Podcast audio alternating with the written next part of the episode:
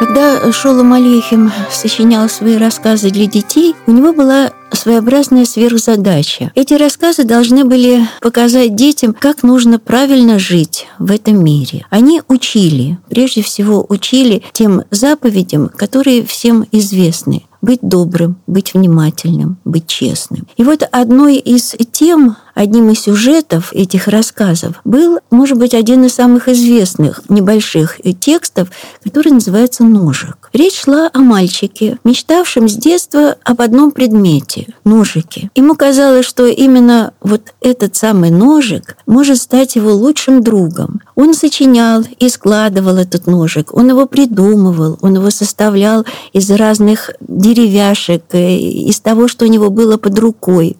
Но каждый раз очень строгий отец, который категорически возражал против всяких игр этого мальчика и заставлял его прежде всего учиться, он или отнимал этот ножик, или выбрасывал в печку. И вот мечта так и не смогла осуществиться. Через какое-то время у них в доме появился новый жилец. Богатый человек, у него было много разных интересных предметов. Он подружился с мальчиком. Именно у него вот наш герой увидел замечательный складной ножик с перламутровыми вставками, с костяной ручкой, с несколькими лезвиями. Этот ножик поразил воображение мальчика. Он постоянно думал об этом ножике, и как-то так нечаянно случилось, он не думал и не планировал взять этот ножик. Но увидев на столе в комнате, где никого не было, этот самый ножик, он его взял и положил в карман. И с ним ушел. Вечером пропажу обнаружили. Желез долго спрашивал у родителей, куда делся этот ножик, что с ним случилось. Мальчик носил его в кармане и все время хотел признаться, но не мог. Ночью ножик он спрятал под подушку. Потом искал место, где бы его спрятать получше. Нашел ямку во дворе, потому что ему не хотелось расставаться, но он понимал, что надо отдать. Вернуть уже было невозможно, прошло время.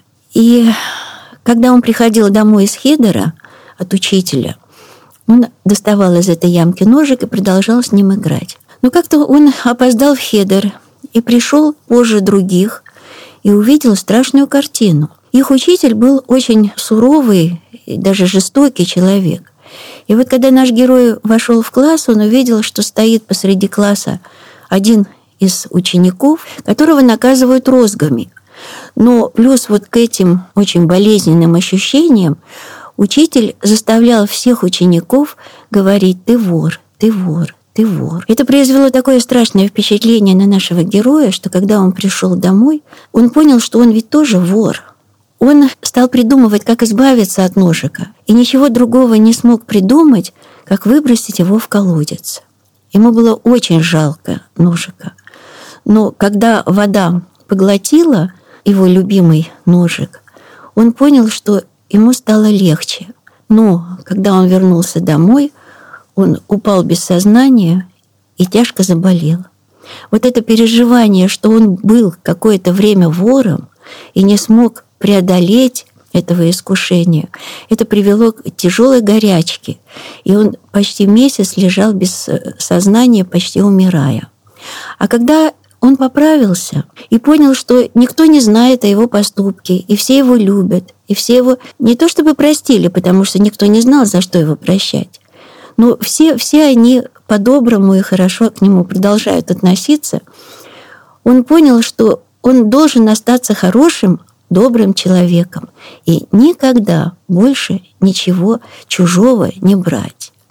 Вот эта назидательная формула Шолом Алейхима, обращенная к маленьким детям, а детям должно было быть 8, 9, 10 лет, ученики Хедера, переложенная в такую простую и понятную детям форму, вот она была очень привлекательной для многих читателей. И не случайно рассказы для детей были достаточно популярны и издавались неоднократно как отдельная книжка. И когда Каплан начинал работать над этим циклом «Рассказы для детей», он выбрал для себя э, как раз этот сюжет и сделал несколько литографий. На одной литографии была вот эта страшная сцена порки мальчика-вора в Хедере, которую наблюдал герой. И э, еще два листа изображали уже э, и родителей, и мальчика после этого.